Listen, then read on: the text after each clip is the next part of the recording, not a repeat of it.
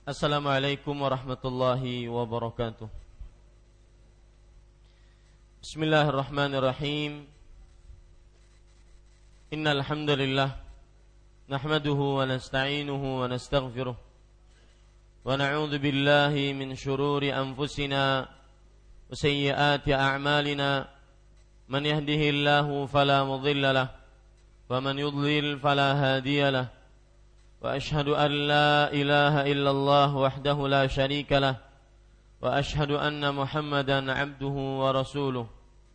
يا أيها الذين آمنوا اتقوا الله حق تقاته ولا تموتن إلا وأنتم مسلمون. يا أيها الناس اتقوا ربكم الذي خلقكم من نفس واحدة وخلق منها زوجها وبث منهما رجالا كثيرا ونساء واتقوا الله الذي تساءلون به والأرحام إن الله كان عليكم رقيبا. يا أيها الذين آمنوا اتقوا الله وقولوا قولا سديدا يصلح لكم أعمالكم ويغفر لكم ذنوبكم ومن يطع الله ورسوله فقد فاز فوزا عظيما. أما بعد فإن أصدق الحديث كتاب الله وأحسن الهدي هدي محمد صلى الله عليه وعلى آله وسلم وشر الأمور محدثاتها وكل محدثة بدعة وكل بدعة ضلالة وكل ضلالة في النار. الحمد لله kita bersyukur pada Allah Subhanahu wa taala. Pada hari ini Kamis pagi setelah salat subuh satu Ramadan bulan yang penuh dengan berkah 1436 Hijriah. Kita ditakdirkan oleh Allah Subhanahu wa taala untuk duduk bersama di dalam kajian sirah nabawiyah sejarah Nabi Muhammad sallallahu alaihi wa ala alihi wasallam di dalam bulan Ramadan syahrun mubarak bulan yang penuh dengan berkah. Salawat dan salam semoga selalu Allah berikan kepada nabi kita Muhammad sallallahu alaihi wa ala alihi wasallam pada keluarga beliau, para sahabat, serta orang-orang yang mengikuti beliau sampai hari kiamat kelak. Dengan nama-nama Allah yang husna dan sifat-sifat yang ulia, saya berdoa, Allahumma inna na'udzubika min ilmin la yanfa' wa min qalbin la yakhsha' wa min nafsin la tashba' wa min da'watin la yustajabu laha. Wahai Allah, kami berlindung denganmu dari ilmu yang tidak bermanfaat dari hati yang tidak khusyuk, dari jiwa yang tidak pernah puas dan dari doa yang tidak dikabulkan. Amin ya rabbal alamin. Bapak Ibu saudara-saudari yang dimuliakan oleh Allah, pada pertemuan sebelumnya kita sudah membahas tentang sejarah Rasul sallallahu alaihi wasallam yang berkaitan dengan dakwah secara sir, yaitu dakwah secara rahasia dan kita ingin melanjutkan akan hal ini di antara orang-orang yang masuk dalam agama Islam dan awal-awal masuk dari agama Islam dan beliau menerima dakwah Islam yang dilakukan oleh Rasul Shallallahu Alaihi Wasallam secara rahasia adalah Abu Bakar As-Siddiq radhiyallahu an. Dan di tangan Abu Bakar As-Siddiq radhiyallahu anhu ini masuk beberapa orang yang masuk dalam agama Islam yaitu di antaranya Uthman bin Affan, Zubair bin Al-Awwam, Abdurrahman bin Auf, Sa'ad bin Abi Waqqas, Talha bin Ubaidillah dan lima orang ini adalah orang yang masuk Islam berkat dakwahnya Nabi eh, dakwahnya Abu Bakar As-Siddiq radhiyallahu anhu. Dan lima orang inilah yang kemudian di dijamin dan diberikan kabar gembira oleh Rasulullah sallallahu alaihi wasallam mereka masuk ke dalam surganya Allah Subhanahu wa taala tanpa hisab, tanpa azab. Yaitu Uthman bin Affan, Zubair bin Al-Awwam, Abdurrahman bin Auf, kemudian Sa'ad bin Abi Waqqas, Talhah bin Ubaidillah.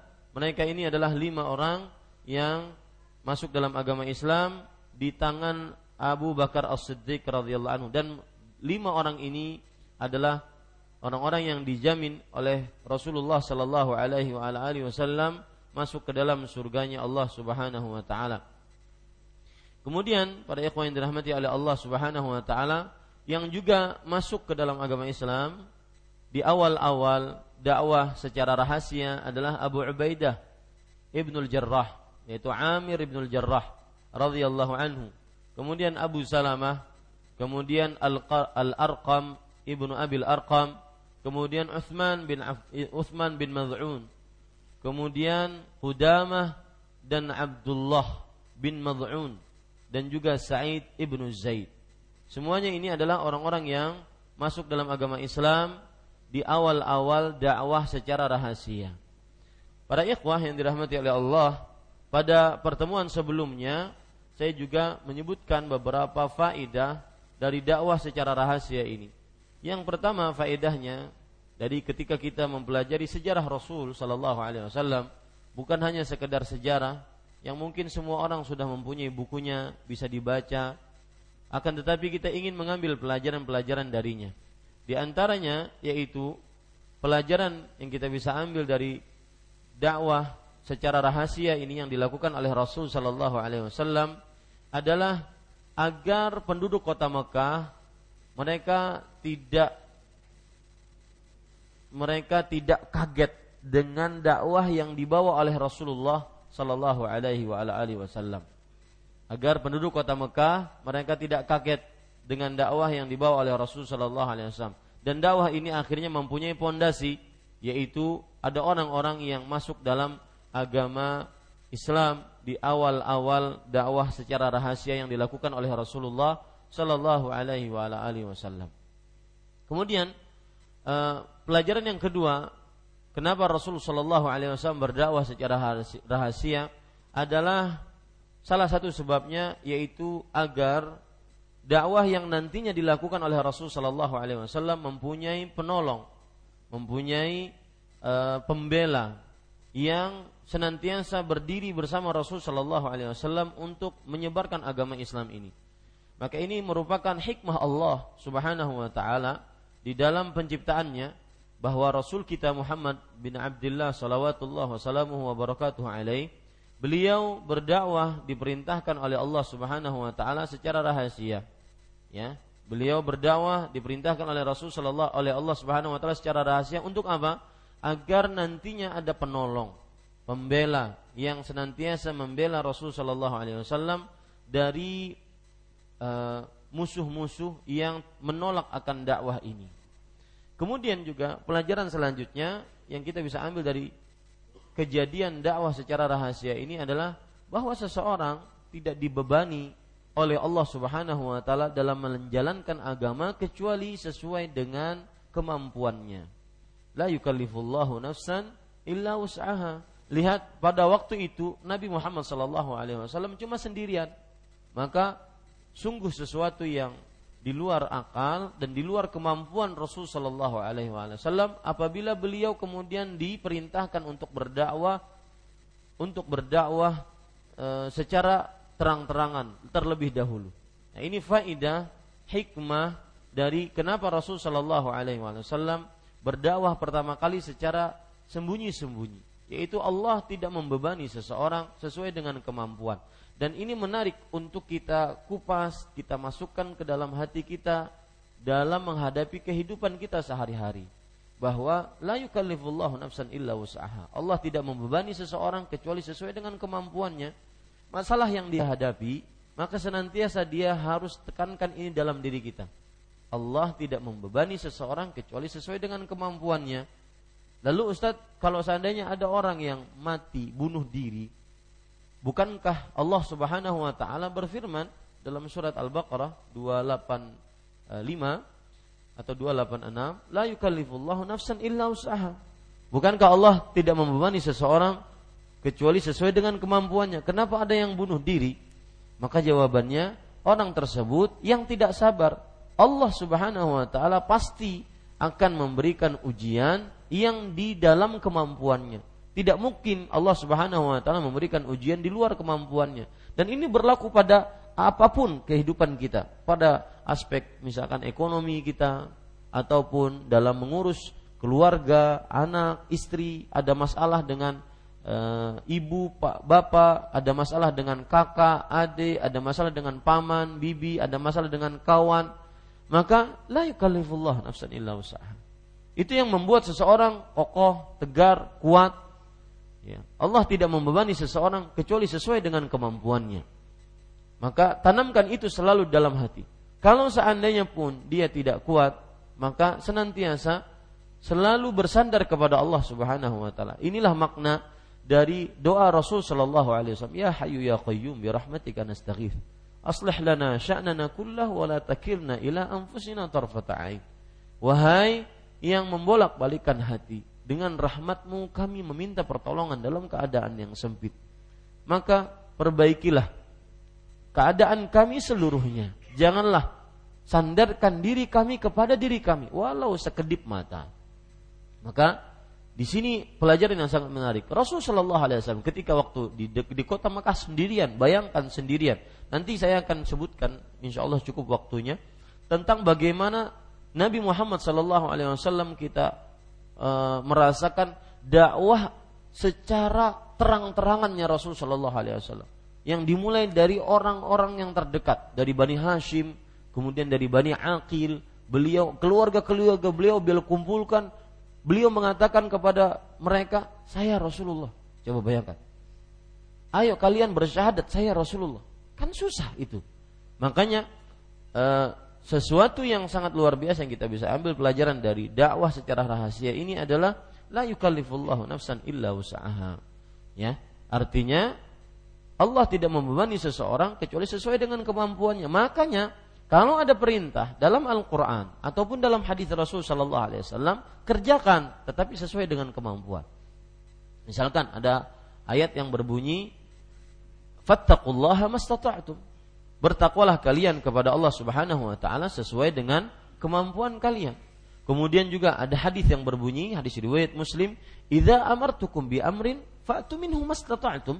Jika kalian jika aku perintahkan kalian dengan sebuah perintah, maka kerjakan. Kerjakan tapinya, tapi sesuai dengan kemampuan kalian. Misalkan dalam perihal salat, shalli qa'iman fa illam tastati fa qa'idan, fa illam tastati fa ala jam. Salatlah dalam keadaan berdiri. Kalau tidak sanggup, salatlah dalam keadaan duduk. Kalau tidak sanggup, salatlah dalam keadaan berbaring. Inilah salah satu keindahan agama Islam. Salah satu uh, karunia Allah Subhanahu wa taala kepada hamba-hambanya.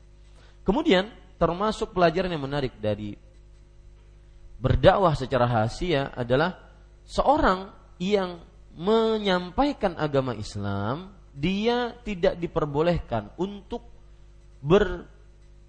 bersegera ataupun meminta nilai yang cepat dari Allah Subhanahu wa taala. Dalam artian apabila ada orang berdakwah, maka mungkin dia akan memetik dakwahnya setelah sekian lama dia berdakwah. Dia mungkin bahkan tidak memetiknya. Anak keturunannya yang memetiknya. Hasil dari dakwah tersebut, saya ingat eh, kalau kajian di Nusa Tenggara Barat di Lombok Teng, Lombok Timur itu yang hadir hampir 10 ribuan setiap kali kajian. 10 ribu. Dan itu dakwah ahlu sunnah wal jamaah. Kenapa begitu? Ternyata yang memulai adalah tuan guru haji eh, Husni. Beliau yang memulai, beliau yang datang ke pelosok-pelosok, ke pelosok-pelosok. Jadi kalau seandainya kita melihat malam-malam kajian maghrib, itu yang dari gunung di atas gunung turun turun ya. Turun semuanya menuju masjid tersebut. Dan ini adalah karunia dari Allah Subhanahu wa taala. Maka seorang pendai jangan berharap nilai cepat ketika dia berdakwah. Baik kepada keluarganya baik itu kepada uh, sanak familinya ya. Jangan dia berni jangan dia menganggap bahwasanya dakwah saya sukses kalau seandainya orang-orang banyak mengikutinya. Ini perkara yang keliru. Lihat Rasul Shallallahu Alaihi Wasallam. Beliau pertama kali yang beliau dakwahkan adalah orang-orangnya sedikit, hanya sedikit.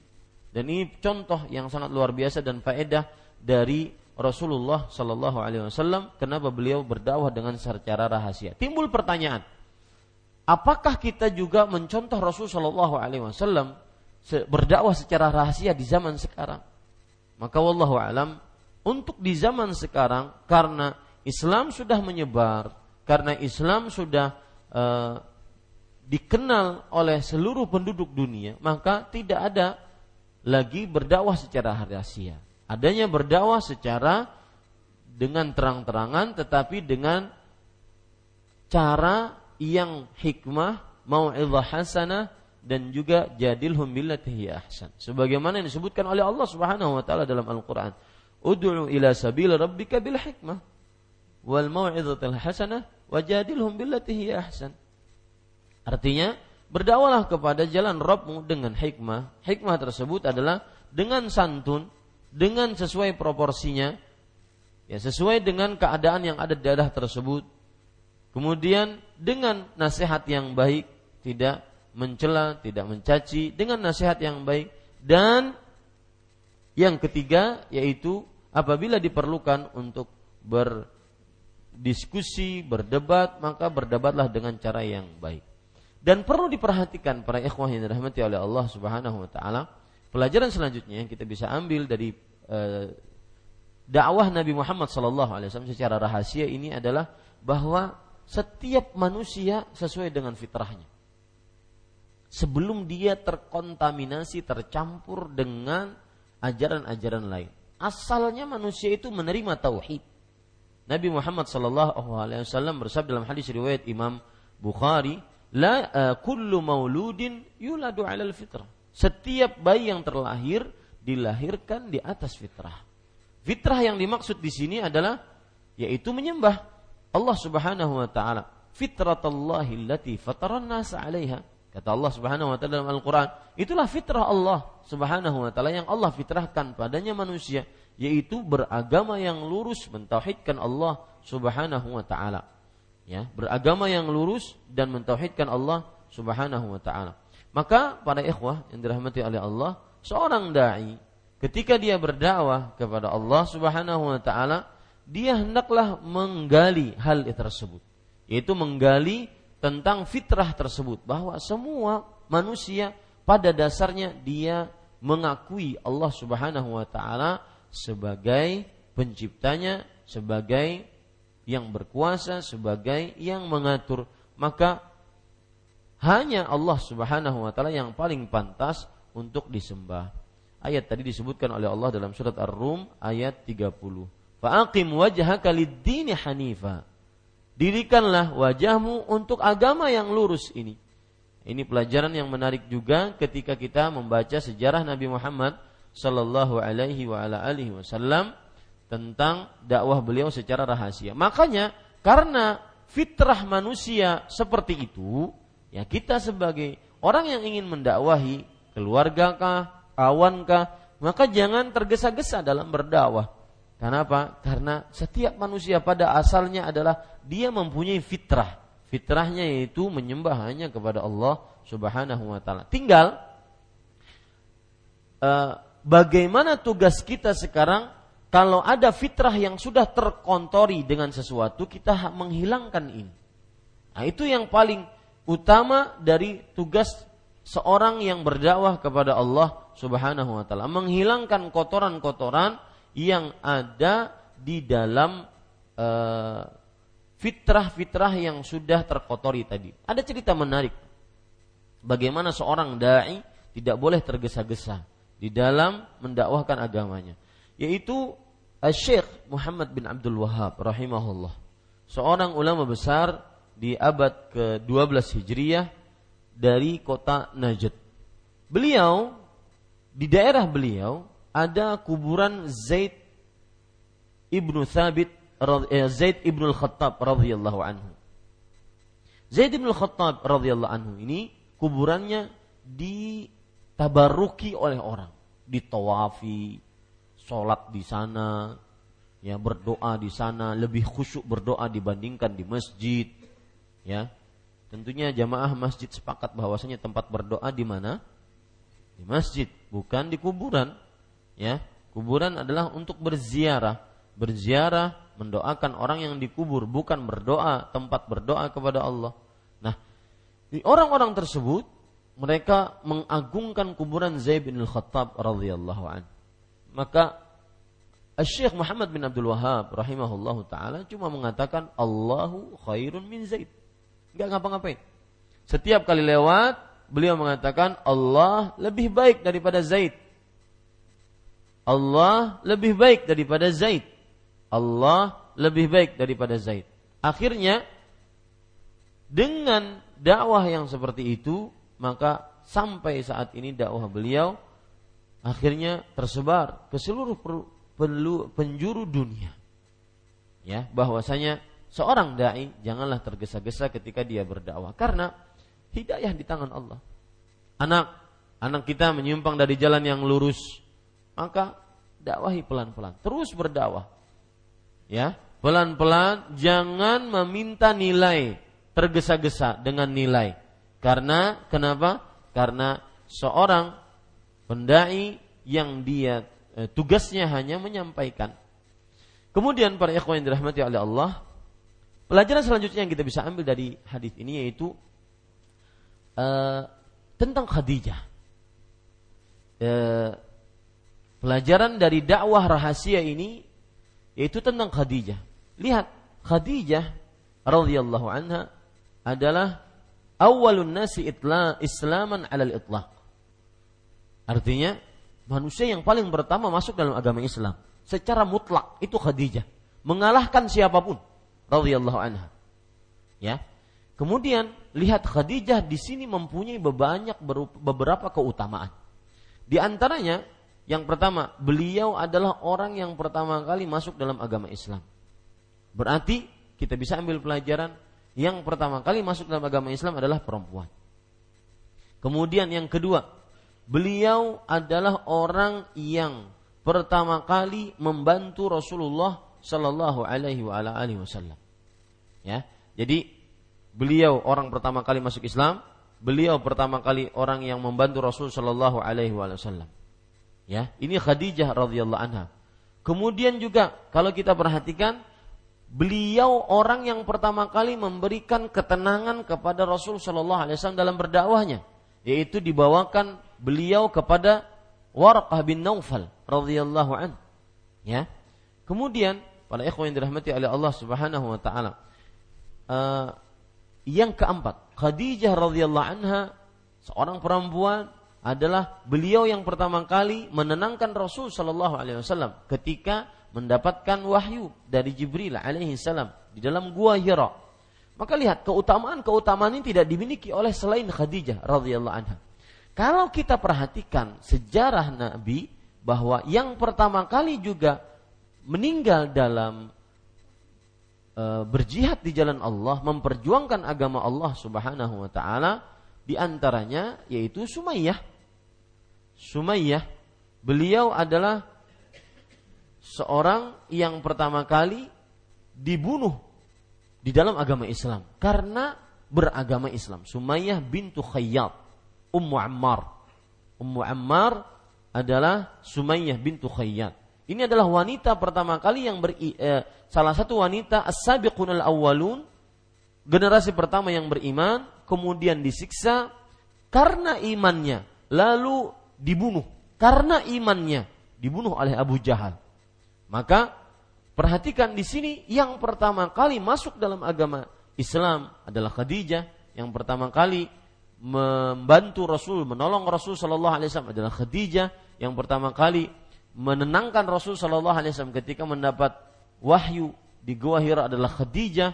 Kemudian yang pertama kali membawa kepada Waraqah bin Naufal adalah Khadijah. Yang pertama kali syahidah sebagai orang yang mati syahid memperjuangkan agama karena imannya yaitu Sumayyah bintu Khayyat yaitu Ummu Ammar beliau juga adalah perempuan maka di sini para ikhwan yang dirahmati oleh Allah Subhanahu wa taala menunjukkan ini faedahnya, menunjukkan bahwa perempuan di dalam agama Islam mempunyai kedudukan yang sangat tinggi. Bahwasanya Islam memuliakan para perempuan. Islam memuliakan eh, kaum Hawa dan tidak seperti ajaran-ajaran jahiliyah ataupun Yahudi ataupun Nasrani. Ini pelajaran dari sejarah dakwah Nabi Muhammad SAW secara rahasia yaitu Nabi Muhammad SAW yang beriman kepada beliau pertama kali adalah perempuan, yang mati dalam syahid juga perempuan. Menunjukkan pemuliaan dari Allah Subhanahu wa taala terhadap terhadap jenis perempuan. Kemudian pelajaran selanjutnya yang kita bisa ambil dari hadis ini juga eh, dari cerita ini juga yaitu dakwahnya Nabi Muhammad SAW secara rahasia adalah yaitu Abu Bakar As-Siddiq. Perjuangan Abu Bakar As-Siddiq radhiyallahu anhu di dalam berdakwah. Pantas beliau orang yang diridhai oleh Allah. Jadi kalau kedudukan Abu Bakar itu dilihat uh, ada nabi, ada para rasul, nabi, kemudian sahabat. Sahabat yang pertama yang di bawah nabi dan rasul adalah siapa? Adalah Abu Bakar As-Siddiq radhiyallahu anhu. Salah satu peran dakwah Abu Bakar As-Siddiq, perjuangan dakwah Abu Bakar As-Siddiq di masa dakwah secara rahasia adalah bahwasanya beliau di tangan beliau 15 orang afwan 5 orang yang dijamin masuk surga oleh Allah Subhanahu wa taala mereka semuanya masuk di masuk dalam agama Islam di tangan siapa? Abu Bakar As-Siddiq radhiyallahu anhu. Padahal beliau satu orang. Ya. Beliau satu orang. Mem, bisa mengislamkan lima orang yang lima orang tersebut akhirnya dijamin oleh Allah Subhanahu wa taala masuk ke dalam surga.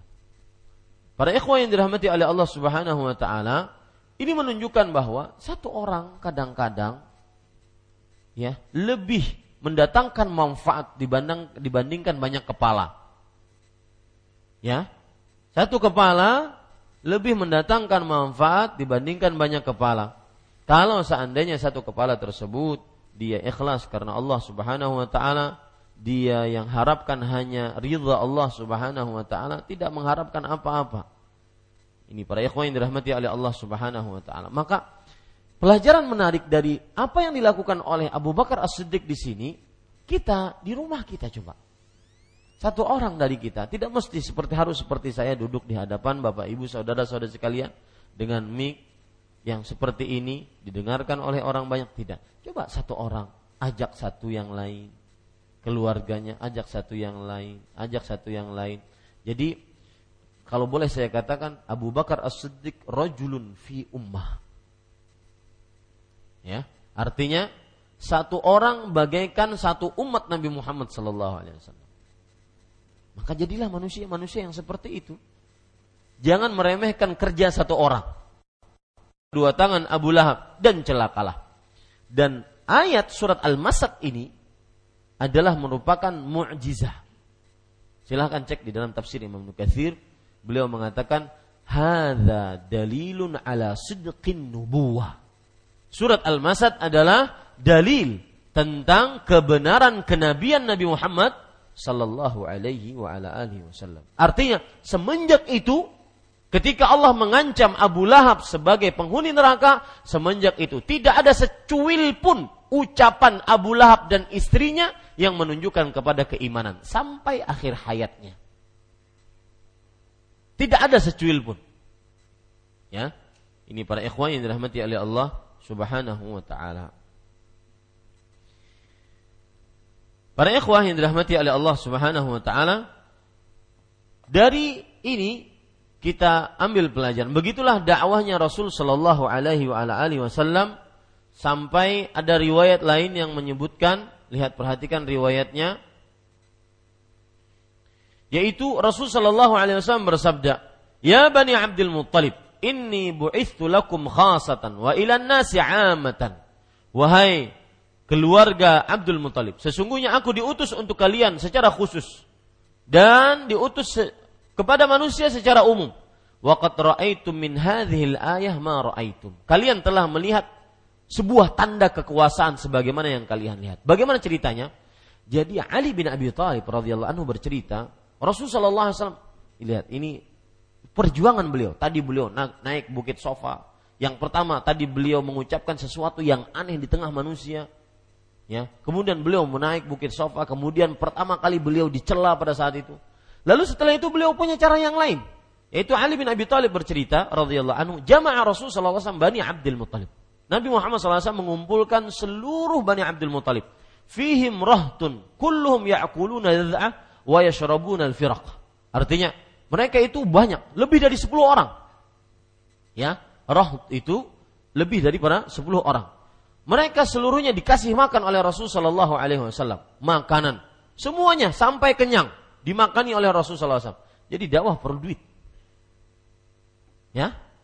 Dimakani oleh Rasul sallallahu alaihi wasallam. Lihat uh, perjuangan beliau.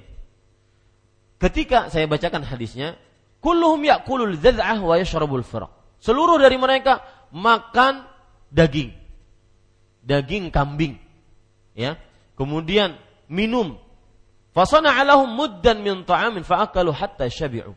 Nabi Muhammad SAW membuat makanan sampai mereka semuanya kenyang diberi makan oleh Rasul semuanya kenyang. Wa baqiyat ta'amu kama huwa lam yamassa. Artinya dan makanan tersebut masih saja seperti itu, seakan-akan belum pernah disentuh. Ini apa? Mukjizat. Nabi Muhammad sallallahu alaihi wasallam. Thumma da'a bi ghamrin fasharibu hatta raw. Kemudian setelah makan diberi minum lagi oleh Rasulullah SAW dengan cangkir yang kecil-kecil. Dan ini adat orang Arab, ya setelah dimakan maka diberikan teh biasanya yang kecil-kecil gelasnya. Ya. Sampai mereka kenyang. Wa baqiya syarabu ka'annahu lam yamassa. Dan uh, tetap minuman tersebut seakan-akan tidak pernah disentuh. Au au lam yushrab. Seakan-akan belum pernah di diminum. Kemudian beliau mengatakan setelah kenyang maka beliau berdakwah. Wahai bani Abdul Muthalib inni bu'ithu lakum khasah wa ilan nasi am. Aku adalah yang diutus kepada kalian secara khusus dan kepada seluruh manusia secara umum. Kalian telah melihat apa yang kalian lihat, yaitu tentang mukjizat tadi. Maka lihat, fa ayyukum yubayyi'uni ala an ayyakuna akhi wa sahibi. Ayo, siapa dari kalian yang ingin bayat kepadaku? Lihat Pak, asing. Ya, tidak mudah berdakwah. Lihat perjuangan Rasul sallallahu alaihi wasallam. Ini yang membuat kita semakin cinta kepada Nabi kita Muhammad sallallahu alaihi wasallam. Coba bayangkan, beliau mengajak, "Ayo, siapa yang mau bayat kepadaku? Ayo." Yang kita kenal selama ini kan Rasul sallallahu alaihi wasallam didatangi orang, beliau yang di, dimuliakan orang, ini beliau ngajak, "Ayo, siapa yang mau bayat?" Ini perjuangan Nabi Muhammad sallallahu alaihi wasallam. Kata Ali bin Abi Thalib, "Falam yakun ilaihi ahad." Tidak ada yang bangun satu pun. Tidak ada yang membayat padahal udah kenyang. Kemudian, "Faqumtu ilaihi wa kuntu asgharul qaum." Lalu Ali bin Abi Thalib yang waktu itu mungkin masih muda belia, aku bangun kepada beliau dan aku adalah orang yang paling muda, paling kecil pada saat itu yang hadir di itu. Faqala Ijlis Ketika aku bangun ingin membaiat Rasul sallallahu alaihi wasallam maka Nabi Muhammad SAW mengatakan duduk. Salah sama rat kulla dzalika aqumu ilaihi li ijlis hatta kana tsalitsah daraba bi yadayhi ala yadiyya ala yadayya. Tiga kali aku seperti itu. Disuruh duduk, aku duduk. Kemudian bangun lagi. Kemudian suruh duduk lagi. Sampai tiga kali seperti itu. Maka Nabi Muhammad SAW pun memukul tanganku. Lihat, para ikhwan yang dirahmati oleh Allah Subhanahu wa taala, di sini perjuangan Rasul sallallahu alaihi wasallam ketika berdakwah secara terang-terangan. Dan disebutkan di dalam kitab-kitab sejarah bahwa Nabi Muhammad sallallahu alaihi wasallam mendakwahi keluarga-keluarganya terdekat dari Bani Hashim, Bani Abdul Muthalib dan beliau bikinkan makanan untuk dakwah tersebut. Ya, beliau bikinkan makanan untuk dakwah tersebut dan dihadiri oleh Abu Lahab Ya. Kemudian uh, Abu Lahab berkata pada waktu pertemuan itu, "Haula'i umumatuk, banu ammik, fatakallam wada'is sabah. Wa'lam annahu laysa liqaumika bil arabi qatibatan taqah, wa ana ahaqqu min man akhadhaka fahasbuka banu abik, wa in aqamta alayya ma anta alayhi fahuwa aisaru alaihim min an yathiba wa tamudduhumul arab fama ra'aitu ahadan jaa ala bani abi basharun mimma ji'ta bih Masa kata Rasul sallallahu alaihi wasallam yatakalam fi dzalikal majlis. Artinya Abu Lahab ingin mengatakan itu keluargamu semua, itu paman-pamanmu, itu keponakan-keponakanmu. Maka bicaralah. Tapi jangan kamu menjadi tukang sihir. Apa yang kamu dakwahkan itu adalah tukang sihir. Mengaku sebagai nabi itu tukang sihir. Dan ketahuilah, lihat di sini. Abu Lahab salah satu hal Kenapa beliau menolak kebenaran? Salah satunya adalah karena masalah politik kekuasaan. Sebagian orang menolak kebenaran karena tidak ingin apa? dikalahkan dalam masalah apa? kekuasaan. Ini pelajaran menarik dari seorang Abu Lahab. Abu Lahab tidak mau menerima tidak mau beriman. Ya, salah satu sebabnya adalah karena dia takut ada seseorang yang akan memimpin selain dia.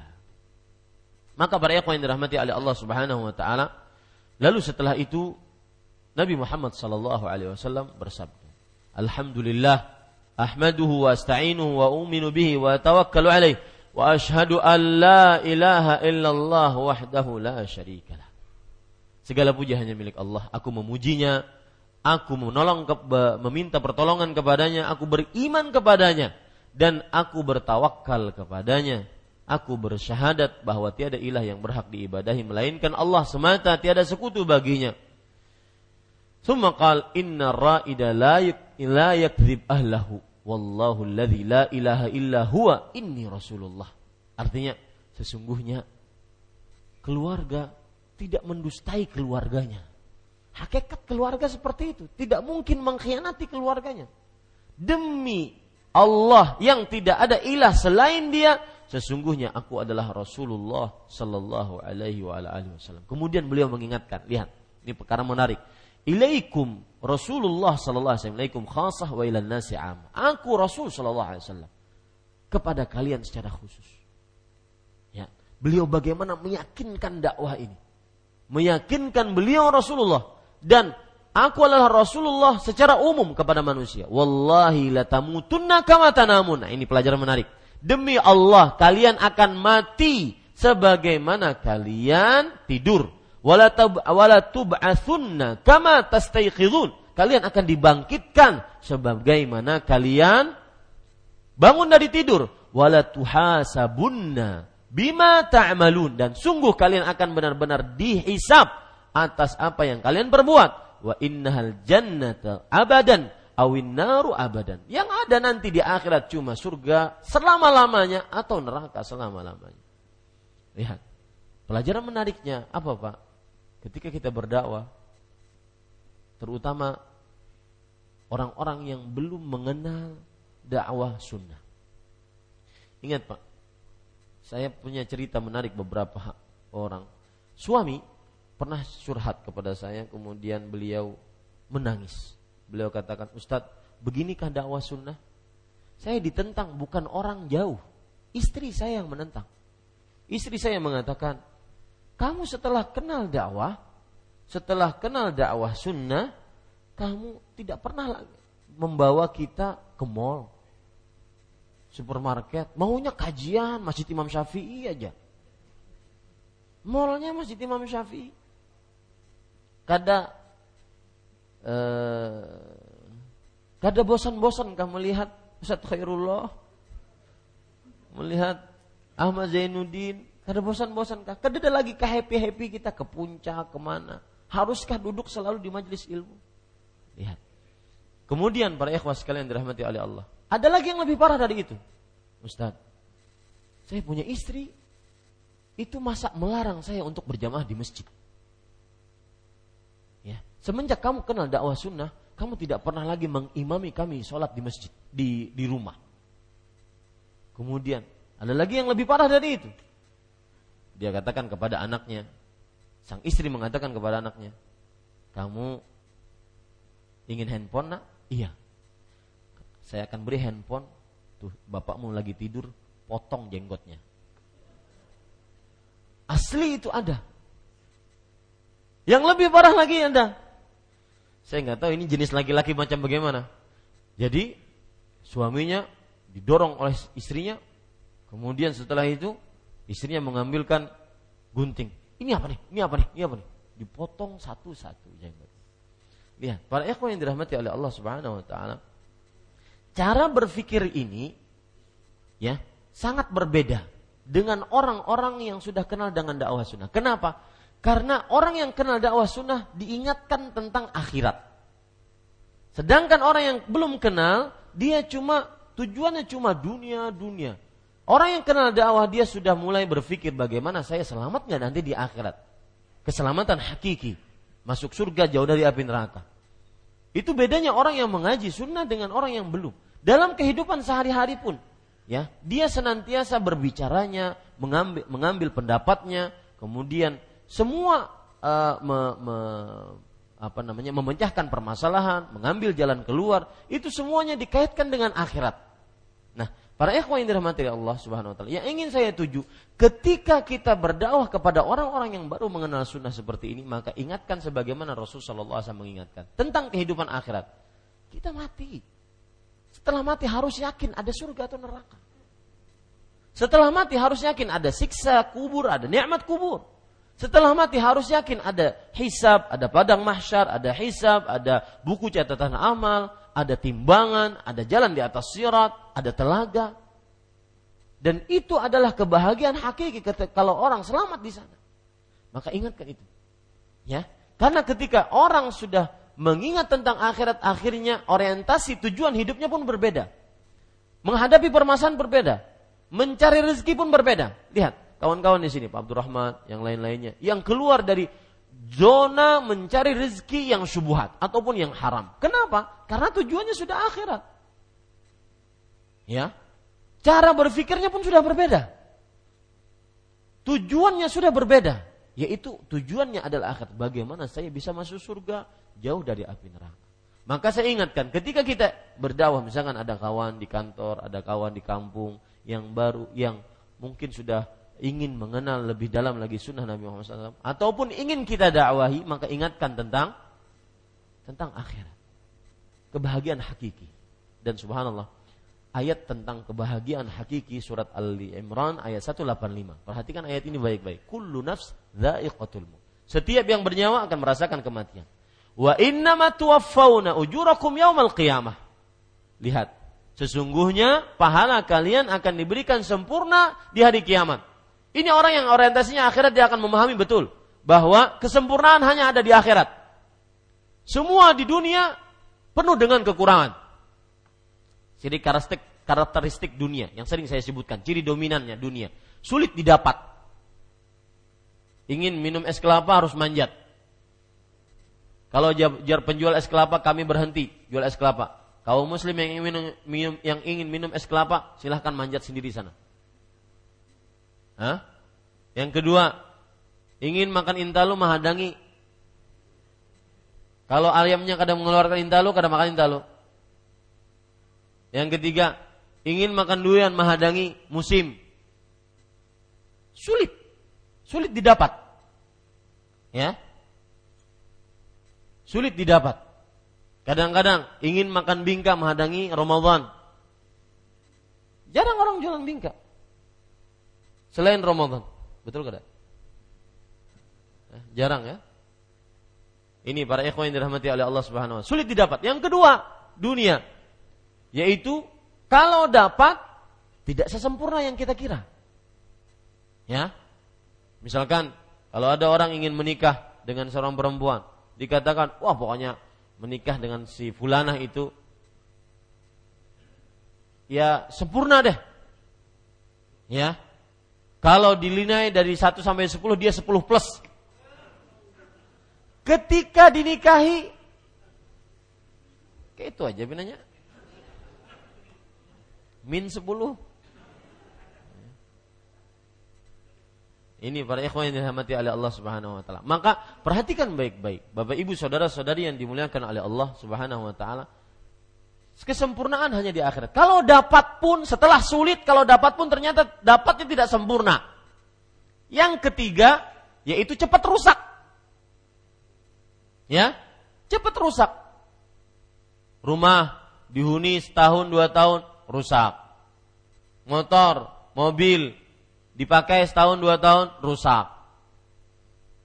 Ini para ikhwan yang dirahmati oleh Allah Subhanahu wa taala. Maka orang-orang yang orientasinya seperti ini ingatkan bahwa ada akhirat. Wa tuwaffawna ujurakum yaumal qiyam. Kalian akan diberikan secara sempurna, tidak ada kesempurnaan kecuali di akhirat. Itu pelajaran yang sangat menarik di pagi ini. Tidak ada kesempurnaan kecuali di akhirat. Mau apa pun yang sempurna, mau itu makanan, minuman, pakaian, ya. Tidak ada yang sempurna kecuali di akhirat. Ini para ikhwan yang dirahmati oleh Allah Subhanahu wa taala. Bahkan pasangan hidup tidak ada yang sempurna kecuali di akhirat. Sampai-sampai tidak sempurnanya seseorang ya. Pernah seorang ibu-ibu bertanya kepada saya, "Ustaz, bolehkah berdoa, wahai Allah, masukkan saya ke dalam surga?" Kalau suami saya masuk ke dalam surga, maka jangan pertemukan kami lagi. Mungkin udah bosan sekali dengan suaminya ini. Ya, saking tidak sempurnanya di dunia, maka rigu, uh, rugi orang yang tertipu dengan dengan uh, dunia. Ini cerita-cerita hadis-hadis tentang bagaimana dakwah sejarah Nabi Muhammad SAW secara terang-terangan. Mudah-mudahan kita bahas nanti uh, faedah-faedah yang kita bisa ambil sambil menambah beberapa hal hadis-hadis yang kita baca tentang dakwah Nabi Muhammad SAW secara terang-terangan.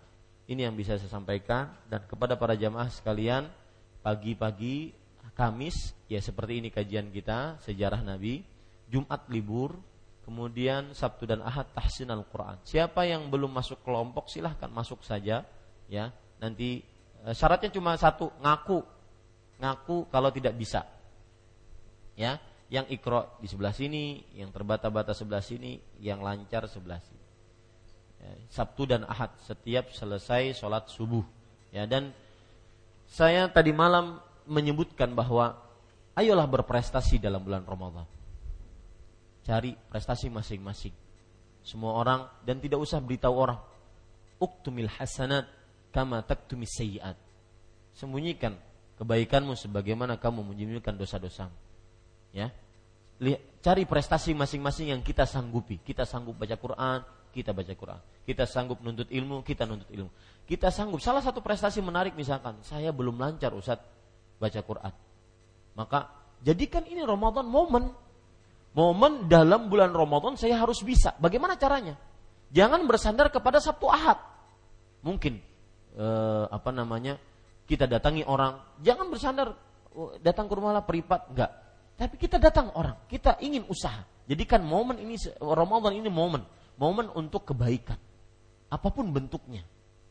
Ya, berprestasilah dalam bulan Ramadan dan itu semua seseorang mengetahui kadar dirinya masing-masing dengan Al-Qur'annya, berprestasi dengan eh, ibadah-ibadah sunnahnya. Misalkan saya beri contoh ya, biar mudah dipahami apa yang saya sampaikan. Misalkan, saya tidak ingin bulan Ramadan ini ketinggalan qobliyah ba'diyah.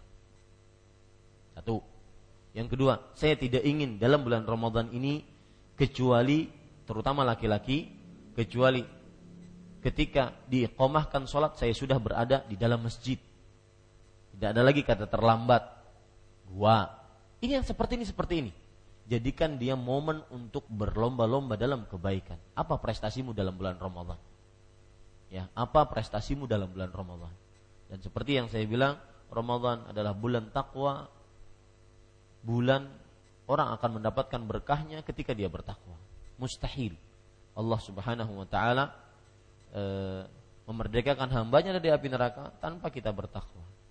Tanpa kita berprestasi, apa pun itu prestasinya. Bulan Ramadan saya ingin menghafal Quran, bulan Ramadan saya ingin begini, bulan Ramadan saya ingin bersedekah, bulan Ramadan saya ingin begini. Prestasi apa pun yang bisa yang bisa dia lakukan, maka amalkan itu dan kontinulah di dalam beramal karena Rasul sallallahu alaihi wasallam diceritakan oleh Aisyah karena Rasulullah sallallahu alaihi wasallam idza amila syai'an kana amaluhu dimah. Nabi Muhammad sallallahu alaihi wasallam jika mengerjakan sesuatu amalannya tersebut dilakukan secara terus-menerus. Hadis riwayat Imam Abu Daud. Ini yang bisa saya sampaikan apa yang baik dari Allah Subhanahu wa taala.